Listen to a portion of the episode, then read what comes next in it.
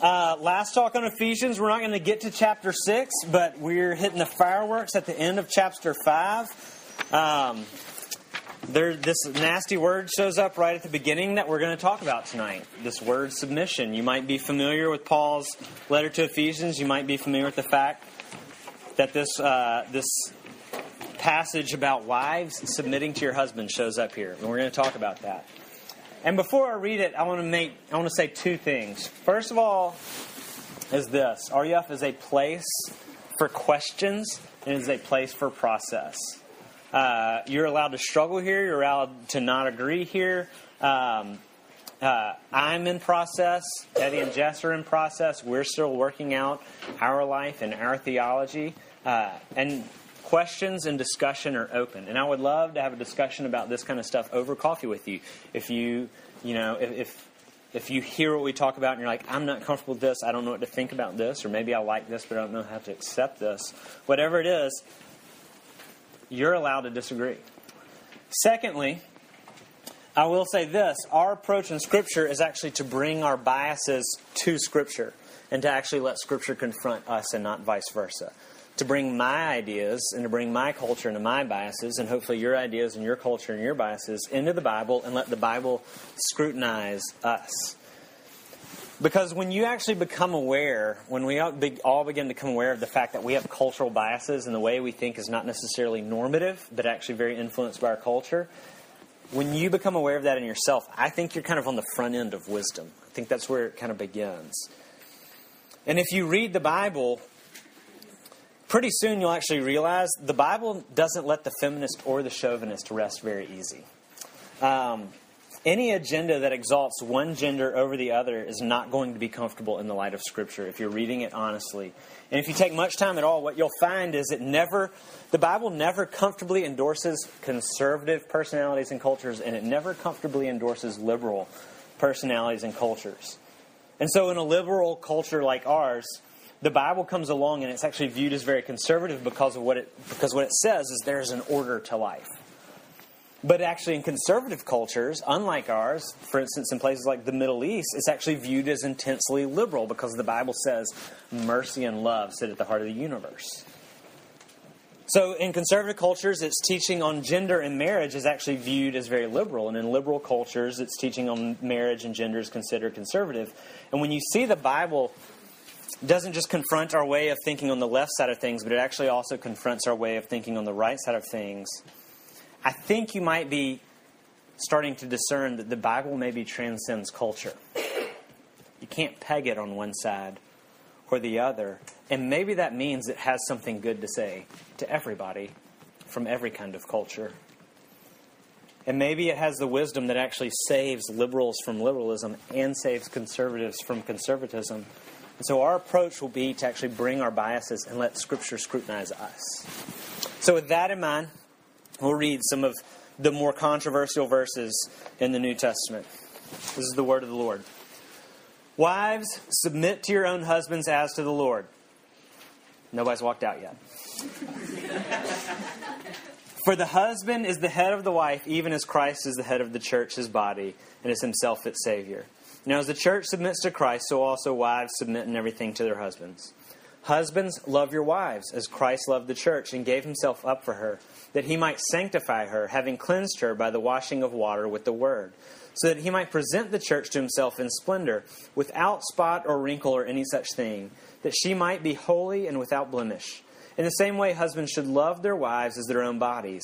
He who loves his wife loves himself. For no one ever hated his own flesh, but nourishes and cherishes it, just as Christ does the church, because we are members of his body. Therefore, man shall leave his father and mother, hold fast to his wife, and the two shall become one flesh. This mystery is profound, and I'm saying it refers to Christ and the church. However, let each one of you love his wife as himself, and let the wife see that she respects her husband. The grass withers and the flowers fade, but the word of God stands forever. Let's pray. Lord, we thank you for your word and your servant Paul, and I pray that as we consider this passage on marriage and as it says things that maybe upset us um, or challenge us, dear Lord, I pray for your wisdom and for your Holy Spirit. And that you would work in our hearts and we would find that there's something sweet here that maybe we would, we would find that there's hope here. So be with us, dear God. In your name we pray. Amen. Uh, I don't know much about art, unless you consider TV art, which you should. But, and uh, I have had the chance, probably like many of you, to go to the Louvre in Paris, France. I did it several years ago, over a decade ago now.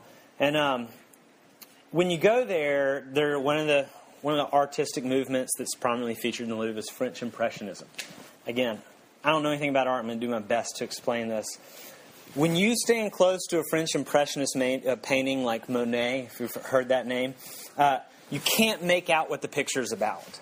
They're not about like straight lines and photorealism or precision or anything like that. They're about impressions. So when you stand really close to a Monet, you just see these big blotchy brush strokes. And actually, very close to Monet, it's very ugly and it doesn't make sense. It's even objectionable in some ways. But when you back up and you stand back from one of his canvases, the whole picture comes into focus and it's beautiful and it's powerful. And you see this French countryside, or you see his water lilies. I say that to say this is how you've got to approach this passage. Before you, you stand too close at one verse or even two verses or three verses, and you, and you see these big, broad brushstrokes that you think are unfair and they're not cool and they're objectionable, you've got to step back before you object and see it in the broader context and see in the way in which Paul is using it. And I think what will happen is if you step back and not object to these big brushstrokes you're not sure about yet, you'll see that those brushstrokes fit into a beautiful picture. But you got to step back and you've got to see what God's doing, that it's something larger and more beautiful than maybe those kind of brushstrokes seem to be up close. And verse 32 is the key that we'll hang on that Paul is talking about marriage, talking about husbands, he's talking about wives, and he says this mystery is profound. But what I'm talking to you about is Christ in the church. He's telling us something about marriage and its purpose in this text. And if marriage is the end all be all of existence, if marriage is, if it's the one big thing, it's the thing on which all our hope and happiness depends, then this passage is offensive to men and women because it cannot bear the weight of that. And what Paul is challenging us to do is he's challenged us to see marriage in its context, to step back and see what he's saying and how those strokes actually create a beautiful mural. That marriage is not this conclu- the conclusive relationship in your life, but actually what marriage is is, is a teaching tool. It's this delightful relationship that has structure and beauty to it but its primary purpose is to point to something bigger than itself. A marriage is not primarily for convenience. It's not even primarily for connection. It's not primarily to chase away loneliness. It has those elements. Its primary purpose is to point beyond itself. And Christian or not, here's how you objectively know that marriage is not the end all be all of happiness. Doesn't matter what you believe, everyone has to agree to this. The reason you know marriage is not the end all be all of happiness, that there has to be something beyond marriage, is because this is just true. I've said this in here before. Every marriage in this room will end badly, it will end in divorce or death. Nobody's marriage will end otherwise. Marriage can't be the end. It's not the end all be all, the conclusive relationship. It's not the source of happiness in the world. It points us to something beyond itself. God's purpose is to teach us about marriage in order to point us to a greater love. So here's what I think our responsibility to Paul is as we encounter words that maybe at first glance turn us off. We have to step back, we have to watch this whole picture unfold, and see that if in his picture of a man and a woman intertwining their lives into marriage, that there's actually a picture of the gospel, and it's actually in the gospel and in Christ's love for his church. That's where deep and lasting meaning is found. So, qualifiers first, right? We've got to do some qualifiers to talk about this submission thing and to kind of dismiss some faulty notions. The first thing I'll say is this these are real brief. This text has been misused at times. People have misread it and misinterpreted it and used it to subjugate women, and that's evil and inappropriate, and that is sin. It's absolutely happened that people have have called one gender the lesser or the weaker gender and cited this verse, and in so doing, they have not understood Paul and they've sinned against God's design. Second qualifier Paul in the gospel actually overtly turn upside down the chauvinist tendencies of their culture at this time. In Galatians 3, Paul goes on this rant and he says, Don't you get it that before God, distinctions like Jew and Gentile, distinctions like slave and free, distinctions like man and woman are of no advantage? Like everybody has dignity and value because at this point in time in culture, right, masculinity was praised and even women denigrated women. They thought we are a lesser role, we are a lesser gender, we are in subjugation. Okay, Paul and Jesus actually are, I'm not saying this to make a point or to be outlandish, they actually are the liberal feminists of the first century. And to not get that when you read the First Testament is to be tremendously biased and a poor historian and, and exegete. They are blowing people's minds with the things they say about women and saying how men and women are equal in dignity and in value. Nobody else was saying that. They are the feminist champions of the first century, if you understand how to read.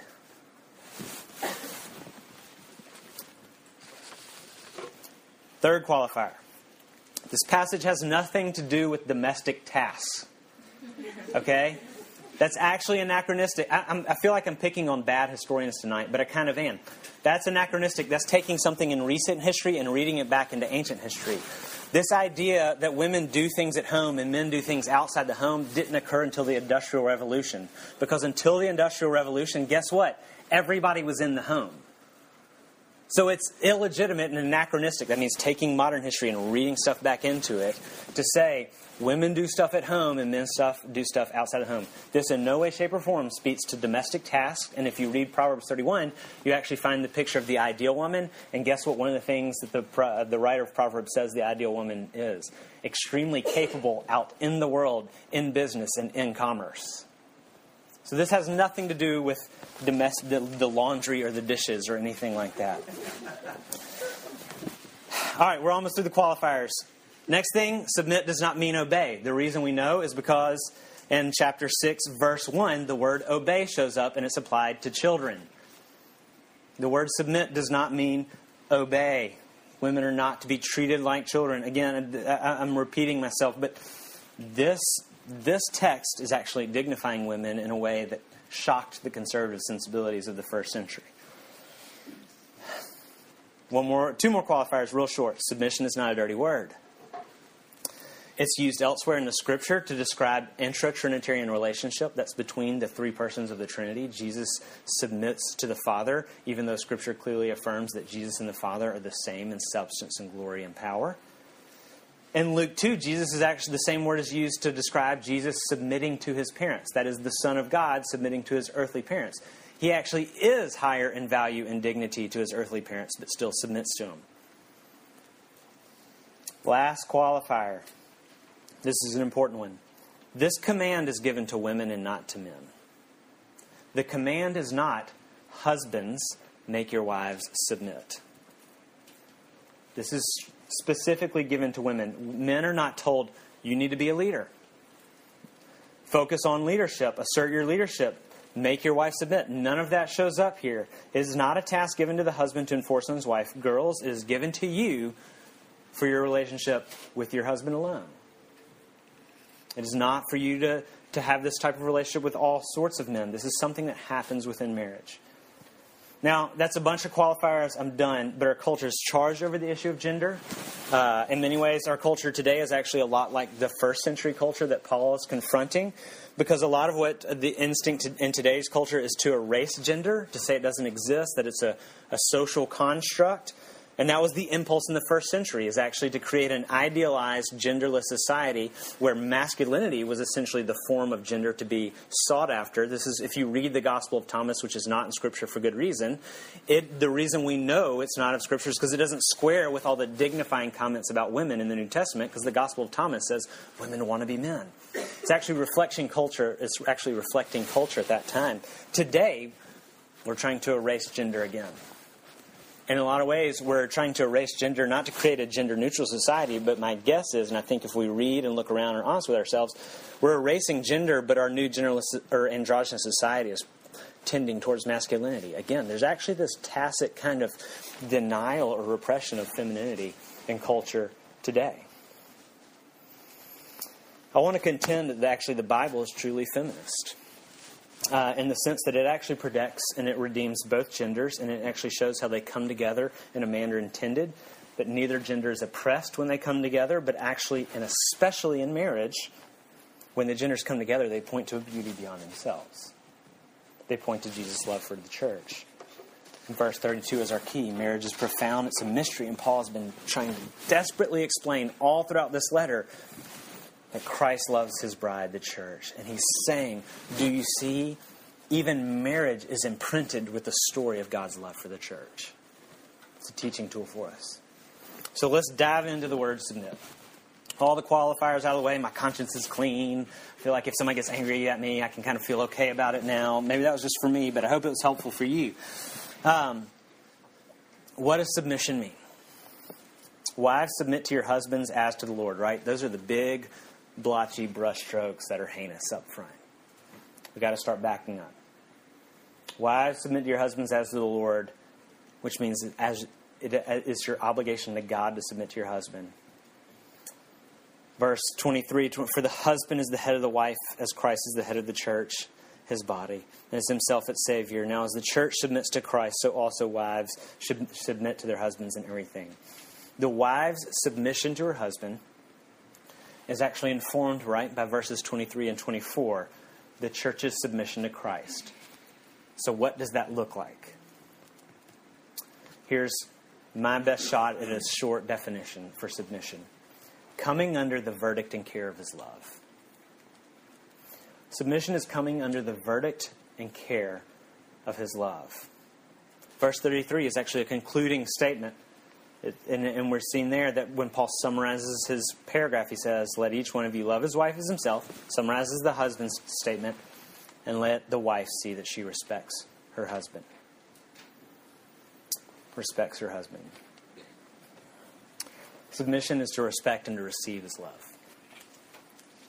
In, in one sense, men begin to tap into their meaning and their sense of self by being strong for y'all ladies. We begin to understand ourselves, and it, that doesn't mean that you're not strong. Don't hear what I'm not saying. Doesn't mean that women are not strong. I'm saying men begin to tap into their meaning when we're allowed to actually be strong for you. I don't care what y'all think about my arms. Otherwise, I'd cut my sleeves off, but I don't have great arms. But they're all right. I mean, they're not cut, but they're big ish for my frame. I don't know. I feel like I talk about my body too much up here. I got I need a therapist. But um, I want Elizabeth and I want my daughters to think I have big, strong arms. I want them to. And when they think I have big, strong arms, I feel like I know who I am. Right? this guy's pathetic. Yes, I am. I need Jesus. But I'm using a, a, a, a It doesn't mean every every guy's got to work out and have big arms. Other guys like, you know, it's okay.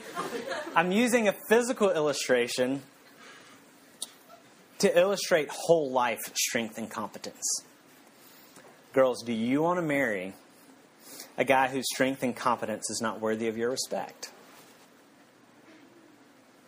Whose strength and competence is not oriented towards making you feel loved and valued, but rather you, misused in narcissism in ugly ways.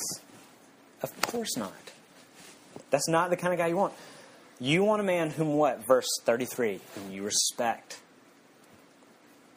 A man that you would want, that you, when you see him, you're like, I want to come under the verdict and care of his love. It is safe and it is good. And actually, it's for the purpose of empowering you and making you stronger. That when you're with Him, because He is strong, in your partnership together, not your subjugation, but in your partnership together, it makes y'all together stronger. Ladies, this is, this is for your husband alone. You're called to come under the care and verdict of His love. Here's the implication. Know, this is beautiful.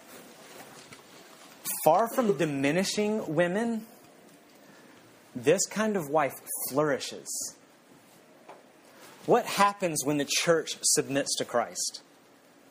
What's the purpose of the church coming under the care and the love of Christ? You know what happens? The church is restored.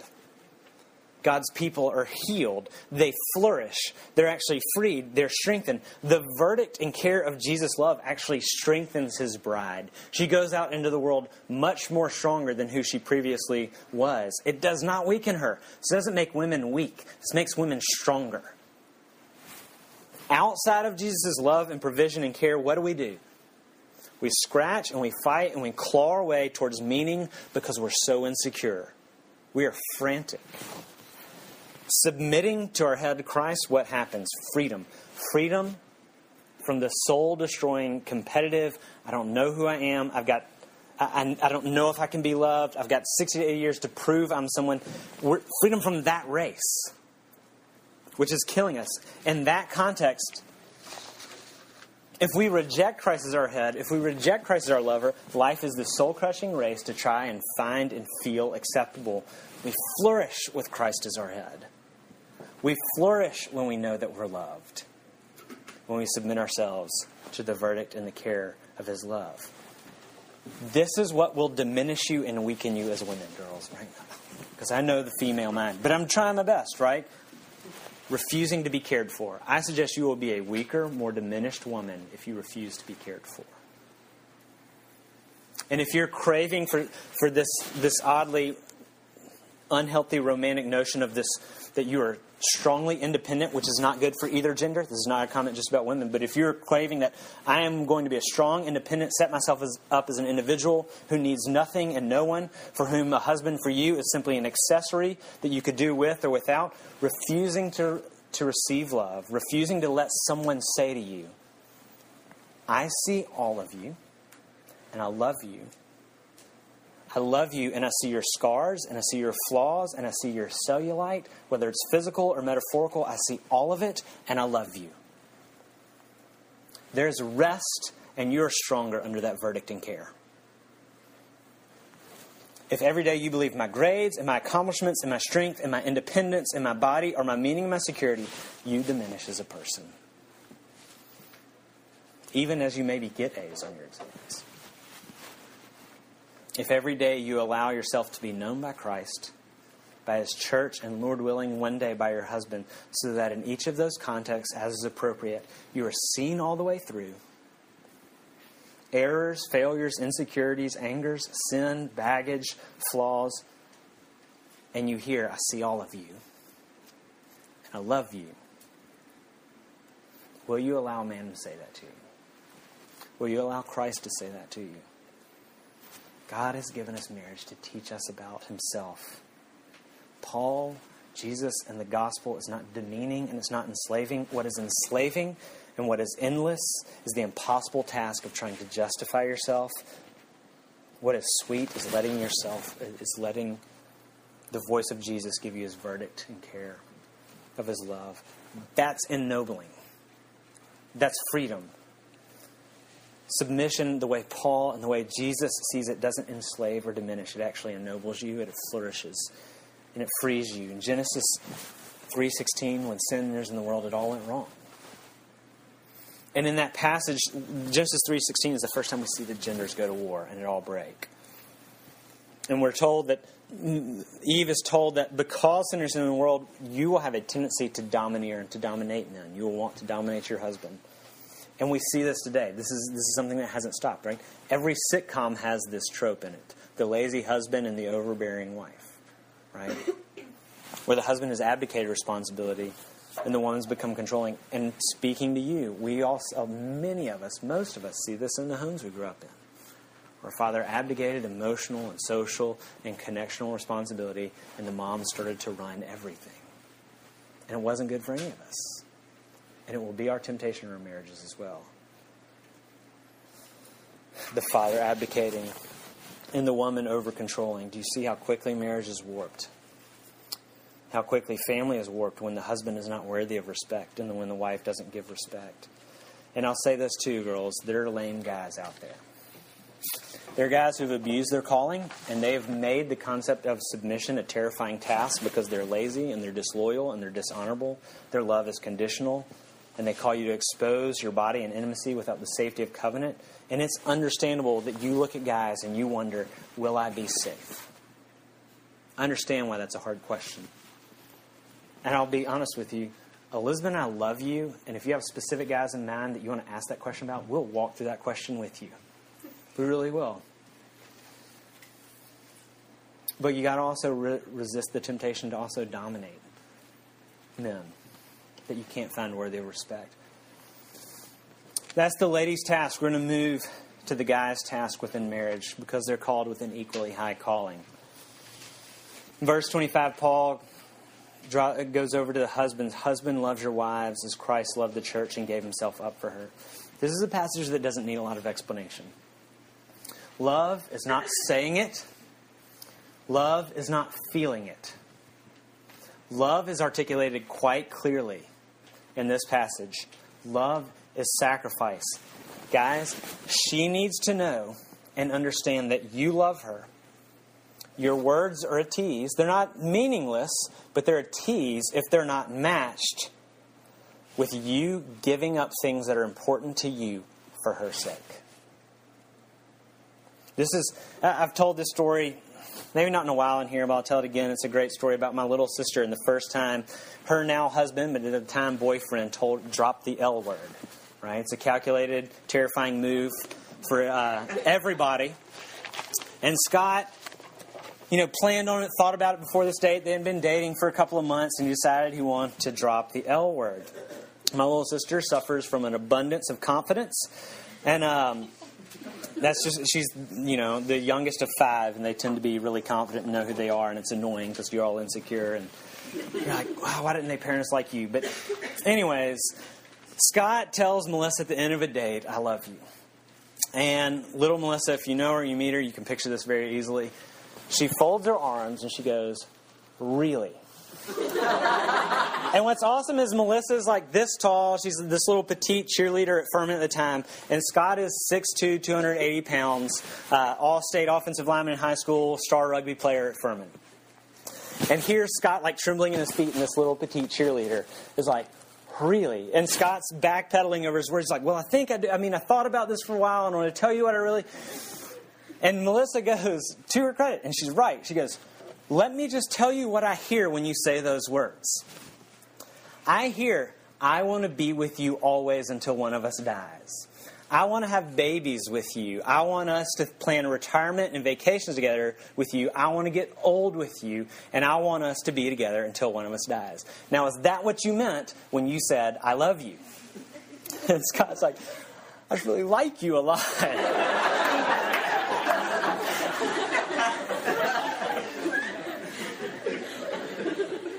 But she was actually right in the sense she was saying, Don't tell me you love me. Show me by giving up important things for me. That's what she said to him. And she's right, and that's exactly what Paul is saying love is right here. Paul is saying, This is the way it's done. It's done by the way Christ did for the church, by laying down your life for her, setting aside himself for the church, his position, his glory, even his life for his bride Guys, your wife is to see you put aside important things for her. That's how she knows she's loved. Men, both of the genders are ridden with brokenness and insecurity. And men's insecurity is washed away with respect. Girls, when you show him respect, you restore him as a man. And women's insecurities are washed away when you are found so precious that a man gives up his most important things for you loving her as Christ loves the church, seeing all the flaws and saying, I see them all, and I'm yours in every way, and I'll give up what I have in order to be with you always. And this is what your love does, guys. This is what it does. It actually makes your spouse more beautiful. It beautifies her. Verse 26 loved her and gave himself up for her so that he may sanctify her, having cleansed her by the washing of the water with the word, so that he may present the church to himself in splendor, without spot or wrinkle or any such thing, that she might be holy and without blemish. This is the picture of Jesus making the church beautiful. And he's saying, This is what it looks like. Your love actually beautifies her. She grows in beauty because of the way you love her. This actually means, guys, that your love has the power to alter her sense of self. You will either make your wife ugly or you will make her beautiful. By the way you use your words. Your words and your posture toward her will either be angry and judgmental because she hasn't made you happy, they'll be indifferent, they'll be deceptive, they might be threatening, they might be subtle manipulation, toward, subtly manipulating her towards some worldly ideal of physical beauty. All these different ways you can subtly use words to not build up a girl, but to manipulate and threaten a girl. And you can warp her soul or heal her soul with those words. Can warp them, or your words will be full of covenantal promise and enjoyment. And when your words are full of covenantal promise and enjoyment of her, she will become more beautiful. When your words recount your always and forever covenant and recount her beauty to you, you know what happens? She becomes stronger. The reason, guys, the reason girls don't want to depend or find strength in men, and the reason they're building a contingency plan with regard to men, is because we have not been dependable or strong. Guys, your words will warp or beautify the souls of your wives and your daughters. And Paul calls you to use the words the way Jesus uses his words for the church to profess and demonstrate his unconditional covenant binding love over and over and over again. And what happens to the Christian as he or she becomes more and more sure of Christ's love is you become more and more capable to live a life that honors Christ's love. The church begins to live a beautiful life as well. Close real briefly. And that's Paul's point all along. This is a passage about the church. Paul, actually, in verse 31 and 32, he goes back to the words from Genesis when God created man. He says, the, the, the, words are almost scandalous. Therefore, man shall leave his father and mother and hold fast to his wife, and the two shall become one flesh.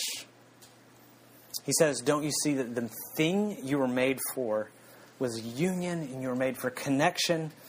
You were made to be known all the way through and to be loved. And God wants these kinds of marriages to be happening because they tell the story of His love for His bride.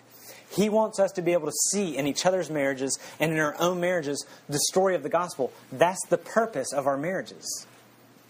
And that's why he calls women to respect their husband and to find safety and strength. That's why he calls men to give up everything in order to love their wife. It's so that we can see the gospel. Verse 31 is it, you feel the sexual imagery in there because it's in there. In the way that Bible envisions sexuality, this whole life, lifelong, intimate, naked, exposed, safe bond. The two shall become one flesh.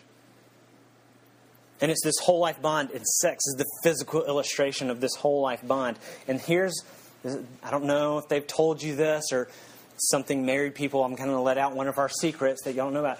Here's the thing about that kind of sex. When your whole life is bound together in perpetuity, in a covenant, not just I love you and we're together, bound together in covenant. Here's the thing about that kind of sex it is absolutely amazing. It's awesome. Y'all should get some.